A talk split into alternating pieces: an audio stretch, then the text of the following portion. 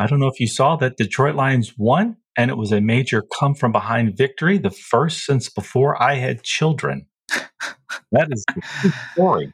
I mean, yeah, that's pretty crazy because I think they beat Green Bay last week, right? So they did. They own the Midwest. On a roll. they own. Uh, they own the Great Lakes. Okay, son, are you ready? I'm ready to go.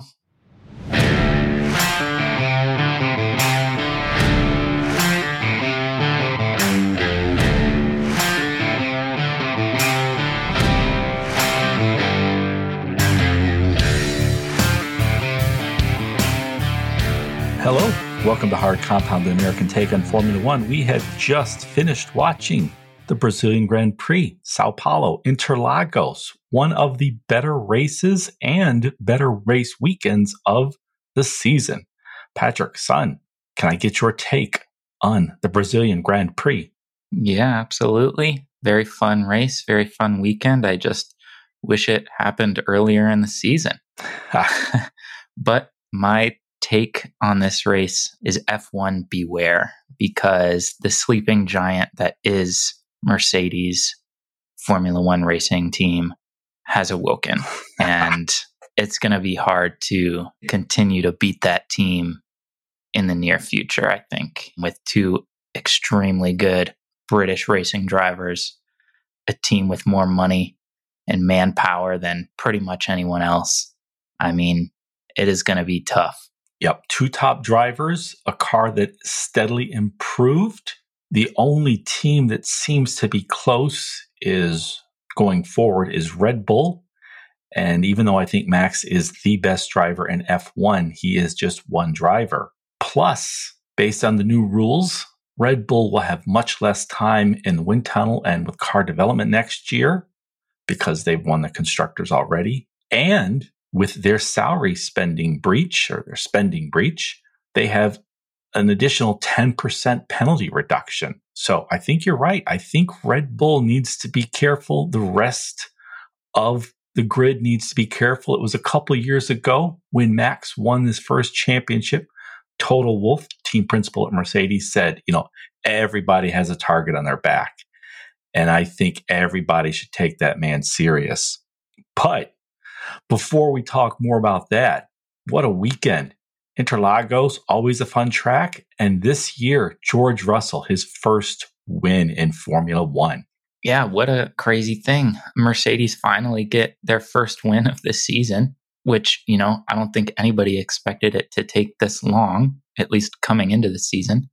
And I don't know that anybody expected it to be George Russell. But he took that Mercedes and you know, was able to get on the front row after the sprint and, you know, didn't get caught up in any of the messes throughout the actual Sunday race and just stayed out in front, pushed the pace. Lewis looked like the only other guy that could come close, but, you know, dealing with a few incidents, you know, only came up in second. So awesome weekend from George. Got a little lucky when he went off in qualifying and, and didn't damage his car at all. So he was able to start P3 in the sprint. But yeah, I mean, he looked great all weekend. He did. And I must say, I was not surprised Mercedes won this weekend, nor George. I'm very happy for him. He is my favorite Bond villain. But Mercedes has improved throughout the year, while Ferrari, still in second, has faltered. George has kept pace with Lewis all year. George actually has more points than Lewis. So that was a toss up, and maybe even George should have been favored to be the first winner for Mercedes this year. I think for me and for all of us, the big surprise is that it took so long. There's only one more race to go. Mercedes, you know, they launched into that turbo hybrid era and owned it. They won every year, but we still expected them to compete in this new era with the new aero regulations. And to see them go until the penultimate race before win is a little shocking. You know, it had nothing to do with the outcome, but something else that was shocking was that extremely long safety car. Remember when Lando pulled off? Like, I even turned the television up higher to, because I'm like, wait, did I miss something? Why is that safety car still out there? I, I think I ordered a pizza and had it delivered in the time it took for them to clear Lando's car and get us back to racing. Yeah, I don't know. That whole safety car was strange because it seemed like it took a long time for them to decide that they needed anything. So it was like a lap before they even put out a VSC, right? And then that was out for like two laps before this actual safety car came out. So Sainz came in and pitted under the virtual safety car, drove a lap, and then they got the safety car. And then that safety car was out there forever. I don't know what was going on. It was weird. Yuki somehow didn't make it through and so couldn't unlap himself. So he ended up a lap down on everybody, even though Albon and Latifi somehow figured out to get through. I, I don't know. It was strange. It was weird. Nothing was right about it. it was. I still don't know why that happened. Speaking of Yuki, though, you know, we make fun of Latifi and rightly so. But I, I mean, Latifi has been bad consistently. Yuki started off his F1 career as okay he's consistently gotten worse. I don't understand it. He seems to not have the stamina to last through a full F1 season or lacks the concentration. If you look at his driving at his pace, it seems to have gotten worse week after week. He seemed sort of caught unaware of what to do during that sort of crazy virtual safety car, safety car issue. So I don't know what's going on with Yuki. Yeah, I don't know. I think he signed up for next year, but I, I, don't see why or how. There are too many quality drivers waiting for that spot. Yeah, it's very interesting. I'm not sure what the plan is at AlphaTauri, how much you know extra cash flow they get just by having Yuki on the team. It just seems like another one of those situations where, as a driver, he's not really doing his job you know, you don't expect the AlphaTauri driver to be on the podium or to win any races really, but at least to to fight and compete with midfield teams. And Yuki has not done that consistently in his F1 career.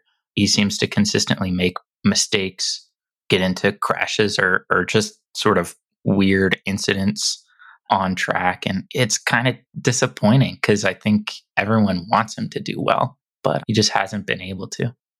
You know, it was such a fun race, such a fun sprint. I love the sprints, always have. Such a fun race weekend. Anybody who has F1 TV, I would encourage them to rewatch it or watch it for the first time.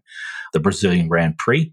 And there were so many heartfelt moments. You know, George getting his first ever win. He called Toto Wolff, the Mercedes team principal, for reasons I don't know, was not on the track.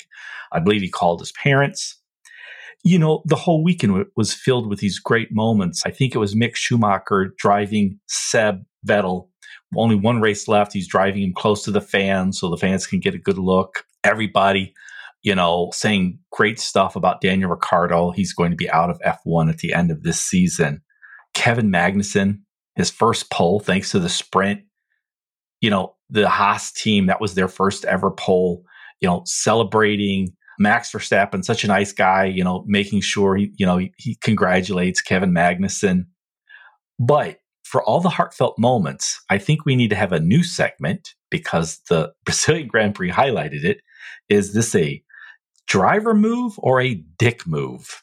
Because there were several dick moves and several driver moves. So, for example, Charles Leclerc he will not win the WDC. Max has already wrapped it up, but he's fighting for second against Sergio Perez. He is on the radio with Ferrari begging them, please have Carlos, his teammate, let me pass so I can get more points. Well, there's no way Carlos is going to do that. Carlos is not going to give up a podium spot, which he got, just so Charles can get a handful more points. That's a driver move. But I think we had some clear dick moves. I, I, think you would agree that Carlos not letting Charles by was a driver move. These guys are F1 drivers. They're there to win. Yeah, I, I mean, I think that's fair. And, you know, Perez was doing the same thing, right? He was asking his team to have Verstappen let him back through. so he could get more points. But Max did not, which what do you think? I think that was a dick move. No, I think that's that's the same thing as Sainz not letting Leclerc through. Who who gives no, a shit about your teammate? Sainz could get a podium though. I mean, Max has the championship wrapped up. He's not going to get a podium. Sainz could get a podium. I think that's different. I think Max should have let. Now, he was several seconds ahead. I don't know if it was as feasible as we think, but I think he should have let Sergio go ahead of him and get more points. Yeah, I mean, I I don't know. I think the whole situation is kind of weird that drivers have teammates, right? Like right. Cuz you're trying to be, you know, like work with your teammate a little bit, but at the same time you're 100% out for yourself and that sort of has to be the driver mentality.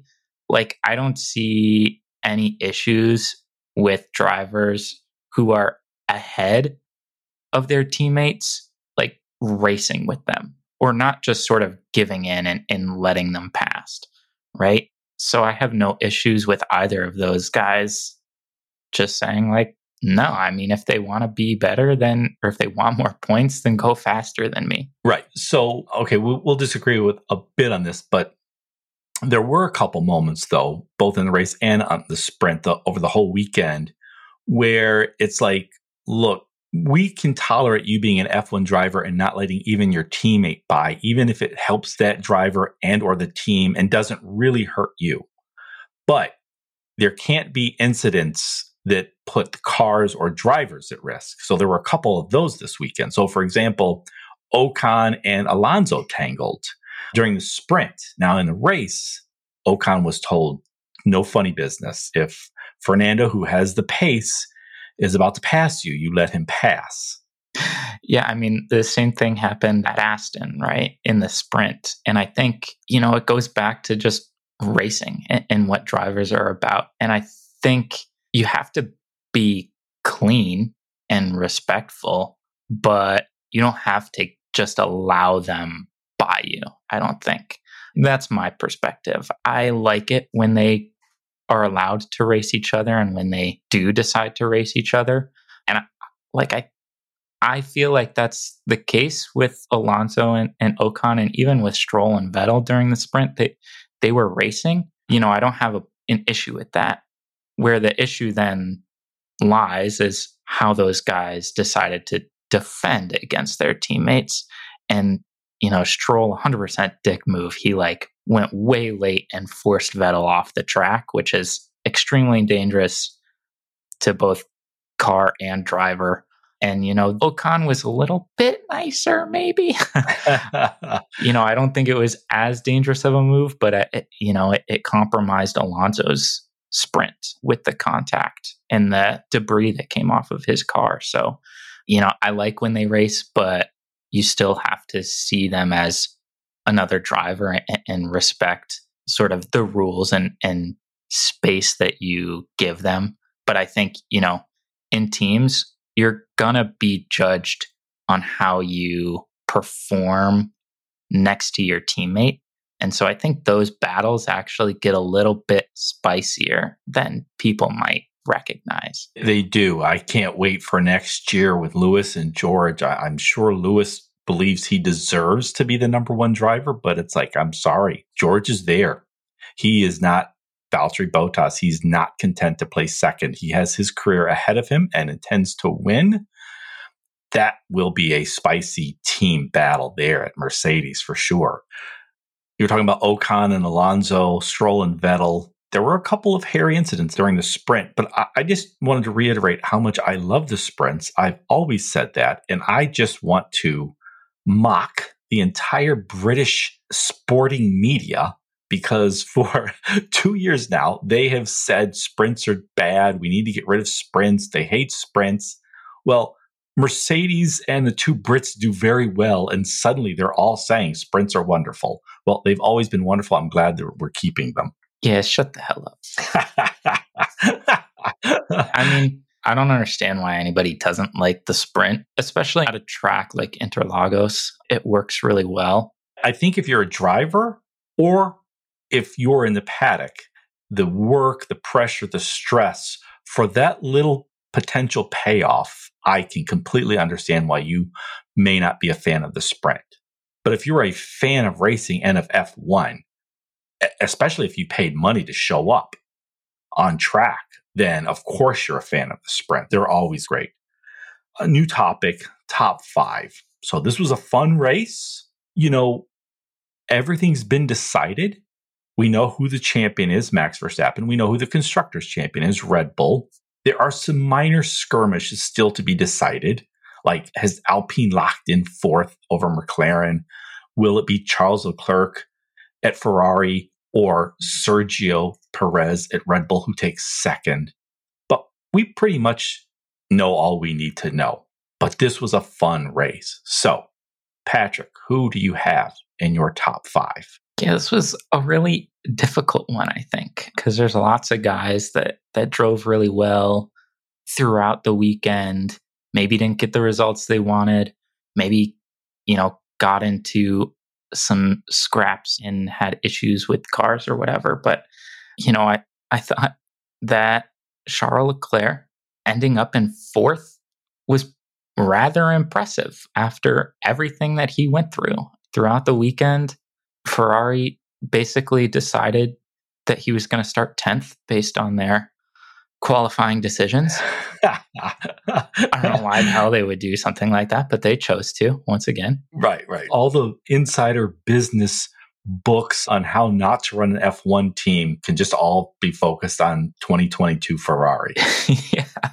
I mean, just ridiculous. So he starts way back there in the sprint, you know, has has issues with the sprint and then to start the race gets tangled up with Norris, basically ends up at the back of the pack and somehow works his way through pretty methodically, ends up in fourth just behind his teammate. It was a pretty impressive driving weekend from him, although not so great from his team.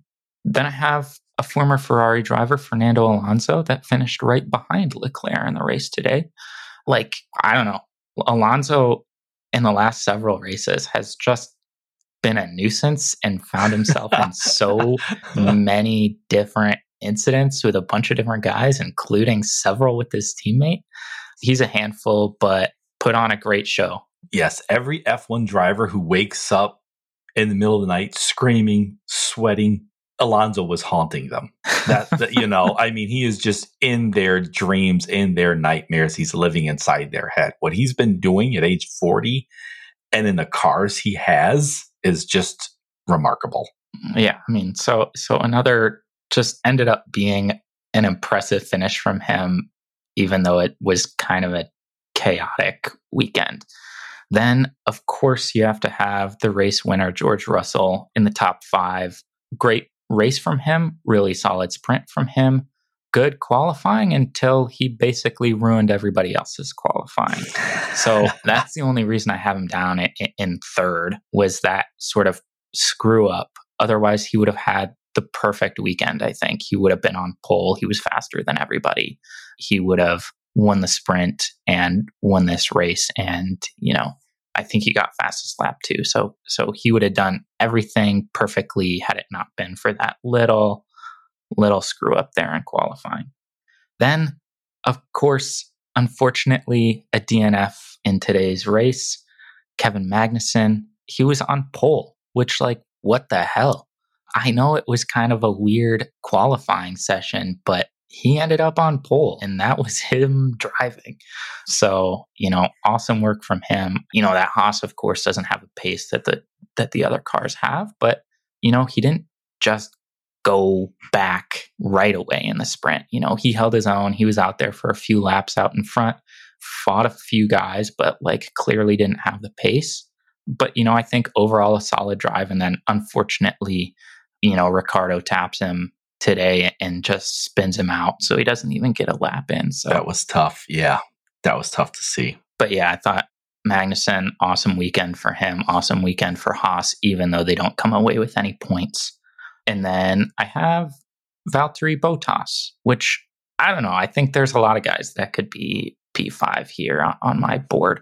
But I think Bottas again, really solid weekend for Alfa Romeo. Like they don't have a very good car, but you know, he's been driving the wheels off of it. And, and I think, you know, he kind of proved that again. He was up in the top five for a long time. I think he kind of got screwed with the safety car and some of the decisions that his team made there. And so he dropped back pretty quickly after the restart, but overall, a really good drive from him. Nice, nice. So you have Leclerc, Alonso, George Russell, Kevin Magnussen, and Valtteri Bottas. Mine are quite different. Usually we're, we're more in sync. My number one, George Russell. He held off Lewis Hamilton. He got his first ever F1 victory. He did screw up in qualifying. And I thought that perhaps, you know, just sort of uh, being Lewis Hamilton's teammate, the long season, it was just getting to him. But, but you know what? He's been steady. He's been good. He corrected his mistakes and he held off Lewis in the race. He won it. Great. So I'm going with George Russell, my number one. Number two, Carlos Sainz at Ferrari. I mean, Ferrari is like the Yahoo. Yahoo and Ferrari, I think, are sort of Uh, cut from the same cloth. Yahoo was so huge, so big, so far out in front of everyone, and they blew it all. There's still a major presence, Yahoo is, for example, on the internet, but only because they were so big and got so rich and so popular in the early days. They've thrown it all away at every chance. they throw away, we'll throw away imaging, we'll throw away search, we'll throw away mail, we'll, we'll, we'll throw away video content. We're content to be third in all of the things that we sort of were out in front on. Somehow, Carlos Sainz, even though he's, let's be honest, the number two driver at Ferrari, and it's Ferrari. He got a podium. So I'm giving my man Carlos Sainz number two. Lewis Hamilton, third. It's been a tough year for Lewis Hamilton, but he's been his normal, consistent, relentless, mercenary self. He had the big celebrations in Brazil. They love him there. They made him an honorary citizen. He took the podium, just missed out on his first win of the year. My number four, like you also have Alonso. Fernando Alonso, I mean, the man is just a beast. He's just cruel. All of those scary movies that I never watch where they make 10 of them, 10 Halloweens and 10 Friday the 13th or whatever, or Saws. You know, whoever's the villain who somehow continues to be alive, that's Alonso. The man should not still be able to do what he does. And finally, Kevin Magnussen. It was so disappointing. I mean, he, he, magical pole uh, got the sprint. You know, we really wanted to see him have a solid race for both his sake and Haas's sake at Brazil. He gets tapped. He spins around. He's still able to race, but then Daniel Ricciardo takes him out. They're both out. That was tough to watch, but overall, that five spot, like you said, was sort of tough to select anyone. And so I'm going with Kevin Magnussen. So George Russell, Carlos Sainz, Lewis Hamilton, Fernando Alonso, and Kevin Magnussen. Now, both of us had, oh, no, you only had Russell in your top five. I had Russell and Hamilton. 2023 is looking good for Mercedes, though. Their car has continued to improve. It looked like it might win last week in Mexico. It dominated this week in Brazil. We'll see how it is two weeks from now in the Middle East at Abu Dhabi. But I think, given that it's Mercedes, given what they've done throughout the year, given that team of Lewis and George, and the handicaps Red Bull is going to face, we've got to make them as the early favorite for the constructors, don't you think?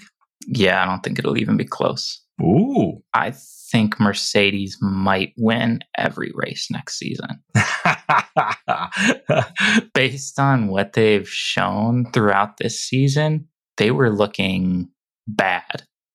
Like, not just couldn't quite keep up with the top two, but like Alpine McLaren level was what they were looking like at the beginning of the season. They were having crazy porpoising issues. The drivers couldn't handle the car. The front was just getting washed away at every corner. Like it did not look good for them. The fact that they're like, I don't know, 19 points behind Ferrari right now in the constructors. They just won their first race of the season and it was a lockout 1-2 finish and nobody could even come close to keeping pace with that team. Two of the top drivers in the sport, sort of a, a newly refreshed kind of excitement about the team. I don't know. It's going to be hard for anybody to keep pace. I mean, I think we're both pretty sure that like Ferrari can't hang. They just don't seem to have the focus or, or even just management in general to compete with the likes of Mercedes and Red Bull. And you mentioned it, Red Bull with with a fairly significant handicap. And they're already going to have less time because they're going to win the constructors championship. So then 10% less, I mean that's that's a lot. I think Mercedes is is going to be way out in front at least to start the season. Wow. To me, Red Bull is good enough and Max Verstappen is the best driver on the grid. I think if he's within striking distance, he always will have a chance. So I do think Mercedes is set to win a constructors again and then go on another long term run. But I can't imagine Max not winning several races next year. He's just too good. However, George and Lewis are both excellent drivers, both British. And it made me wonder, you know, I, I, saw they were playing the British national anthem, George Russell there, and I thought, when was the last time we've heard the British national anthem at an F1 race and it wasn't Lewis Hamilton? And I was like, wait, Lando? No, it's gotta be Button, right? I was to say, Button? was it Jenson Button? I, but I that mean, had to be a long ass time ago. that, I know. Like like, like I, when he was teammates with Lewis. Right. You know. I was like, when you know, I mean, I was trying to think. I was like, no, wait, did did Lando no, no, Lando never won. I was like going through should the have. list. Didn't. Yeah, yeah, he should have. He blew it in uh was that Sochi? I forget where. Yeah, he, he, was like one. Hungary or whatever. Oh, right? yeah, in the rain. You know, so I, I thought you know that's interesting, and and so yeah, I think Lewis, George, Mercedes are very well set for twenty twenty three. And for folks who don't know, so with the new rules, the new aerodynamic rules, and the new spending cap rules, the team that comes in first place gets less time in wind tunnel, so less time essentially for car improvements. Second place gets the second least amount of time. So Red Bull, which is one this year, will already have the least amount of time. And then they have a 10% cut to their aero testing time because of their spending cap overages this year. You know, I was saying I was trying to remember when was the last time a Brit stood atop the F1 podium that wasn't Lewis Hamilton. Now, the reverse of that is Nicholas Latifi. You know, his teammate is, I think, British, Alex Albon. I think you're technically maybe, he's Thai. Technically Thai. Okay. You know, what, what can I say about Nicholas Latifi? He's not a bad looking guy. He's young. His dad is super rich. So, you know, anything I say, I don't think it will stick because, you know, that's a bit of a charm life. But my goodness, he has to be out of this sport soon. I know Abu Dhabi's his final race. I remember I think it was only halfway. And his teammate in the same car and I believe on the same tires was like 40 seconds ahead of him. I was like, this is ridiculous. He needs to be out. You know, he's doing no good for Williams. The people who bought the Williams team, they came in with all the money, all the talk. They've been worse, I think, than Claire Williams, which I did not think was possible. And I can only think that they are just sort of cutting costs and sort of accumulating sponsor money to build up the value of the team for when they sell it because you cannot keep running a Nicholas Latifi year after year, for example. Yeah, I mean, it's pretty insane. You know, I think he has the current longest streak of like 11 Q1 finishes or whatever of any driver. So, you know, he doesn't qualify well ever. like he never gets out of the first session. So he's one of the five worst qualifying guys every single race. And then, you know, drops to the back of the pack and doesn't do anything after that. As soon as the race starts, it seems like, you know, we never hear about Latifi unless he's crashing into somebody, which like I, I, I don't know. That's that's unacceptable when there's 20 guys on the grid, right? So, so like if if you're one of 20, you got to be doing something. And he just isn't ever. Yeah, he's got to go. Uh, more interesting topic, I think. Who do you think is going to take second place, Charles Leclerc or Sergio Perez? We've got one race to go. I believe Charles is a few points ahead. I think isn't he's are they tied? Oh, are they tied? Okay. I think so. Yeah, because Verstappen didn't let Perez through. So I think, you know, that meant they they were tied on points now, which to me is inconceivable. And I do know what that word means. but like Perez should be so far ahead. It shouldn't even be close with the amount of just sheer baffling decisions that Ferrari has made, the number of DNFs that Leclerc has had, you know, whether it was his fault or not, to be tied going into the last race, that's crazy to me.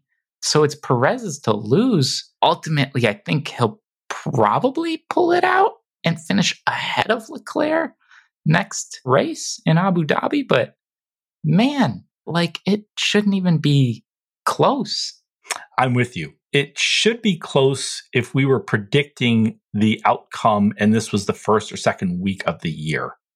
But we've seen so much baffling Ferrari behavior and miscues that I agree. Sergio Perez should be in second, well ahead of third, and he's not. I do think, though, as you said, he's simply in a better car, better team, and he'll pull it out. What about fourth in the constructors? McLaren gave all of us the impression that it was ready to move into that top tier, that Mercedes, Red Bull, Ferrari tier. They did not. They have fallen back. They're now battling Alpine, shockingly for fourth. Alpine, after today, because both Ocon and Alonso finished in the points, and McLaren's drivers, Lando Norris and Daniel Ricciardo, DNF'd. So Alpine is now well into fourth place. Do you think that will stick? Yeah, I think Alpine has been way more consistent throughout the season. And I don't even think they've been all that consistent, but you know, way more consistent than McLaren has this season. I don't necessarily think that will change.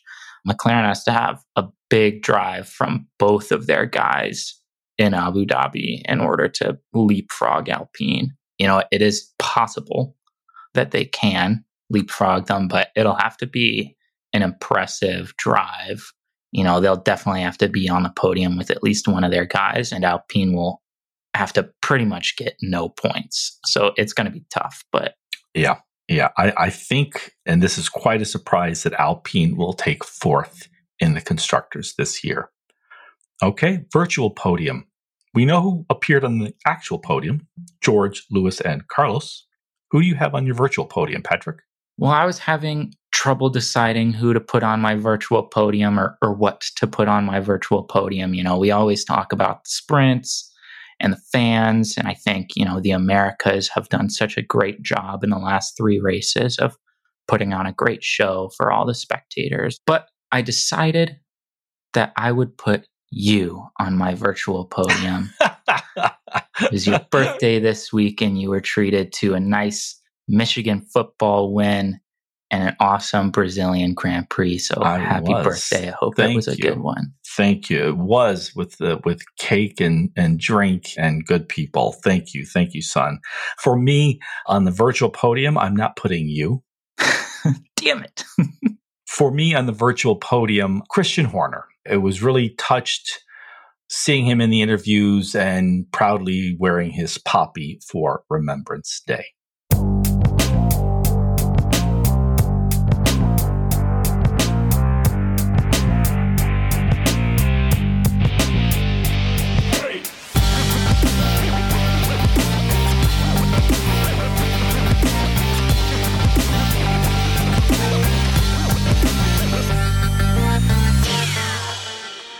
Okay, let's switch to the soft compound.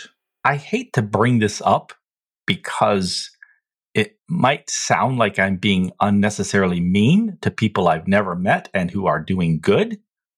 I don't mean for that to be the case. But there were safety cars and there were folks out on track trying to clear out cars, get the drivers. We've seen this happen in multiple races. And the thing is, they always look really, really fat. Why is that? I don't know. I mean, check what rewatch all the races. They all look really, really fat. Are they wearing a lot of stuff under their onesies that I'm just not seeing? Probably. What's going on with that? Okay. I, okay. I imagine that they have to wear some kind of, you know, fire protective garments and whatever. I, I don't know. I think they all seem kind of, I don't know. It seems frequent that they kind of look confused. Yes. Which I'm not really understanding. It seems like they should have a firm grasp of exactly what to do in the situations that they're put into rather than kind of like confusion and being totally lost at like what is going on. Uh, if you ever go to a hotel, and this can be any hotel, it can be a hotel that has a hundred rooms and then has been in existence for a hundred years. You show up, tell them you have a reservation, give them your name, pull out your identification, and they begin a process where it is as if you are the first person to ever show up. It happens every time. I don't get it.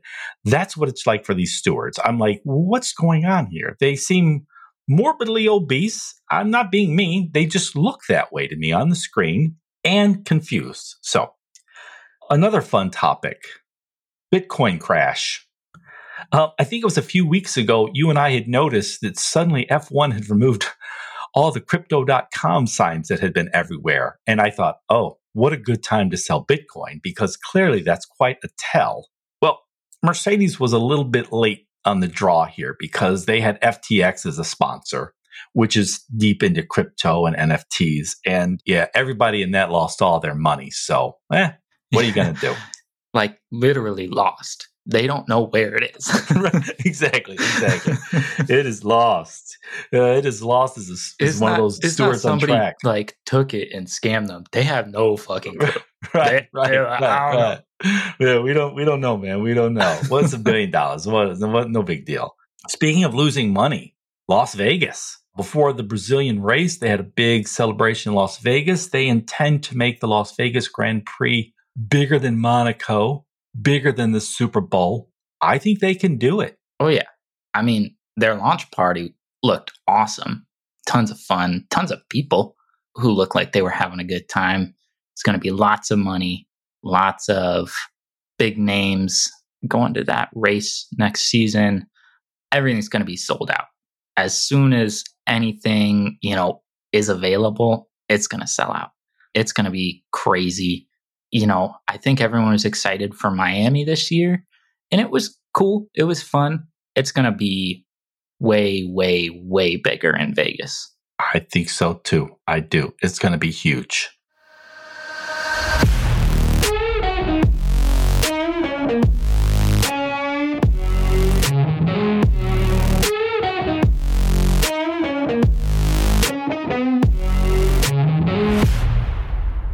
Across the line, that is our segment where we predict who will win the next race.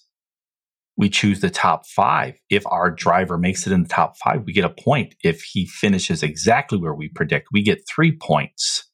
Patrick, what are the standings to date in Across the Line?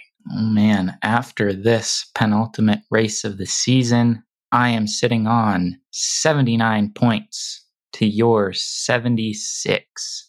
Wow. Three points between us. Three points between us. So there, this is still open. Yeah, this is this is nervy moments here. Who's gonna pull it out? Who will be my Latifi and take you out of the running next week or in two weeks? Awesome. 79 76. So the next race is Abu Dhabi, the final race of the season. We already know who the constructors champion is, Red Bull. We already know who the drivers champion is, Max Verstappen. But I still am expecting a fun race. One where it will be the final race, we believe, of Daniel Ricciardo, Sebastian Vettel, possibly, and we fairly certain, Nicholas Latifi, possibly Mick Schumacher. We're not quite sure. But I think it's going to be a fun race. Okay top five. Who goes first? Well, I, with the lead in hand, do get to go first in Ouch. this last pick of the season.